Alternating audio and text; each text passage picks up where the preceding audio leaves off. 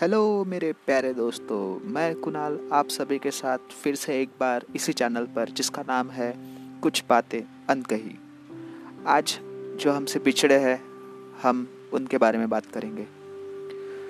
कोई वजह से जाता है और कोई बेवजह ही चला जाता है। लेकिन एक बात तो साफ़ करके जाता है ना, कि वो चला गया।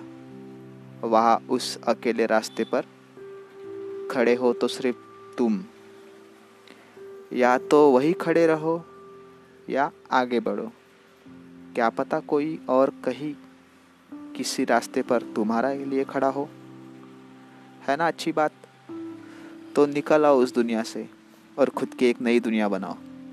I hope you like this voice just like it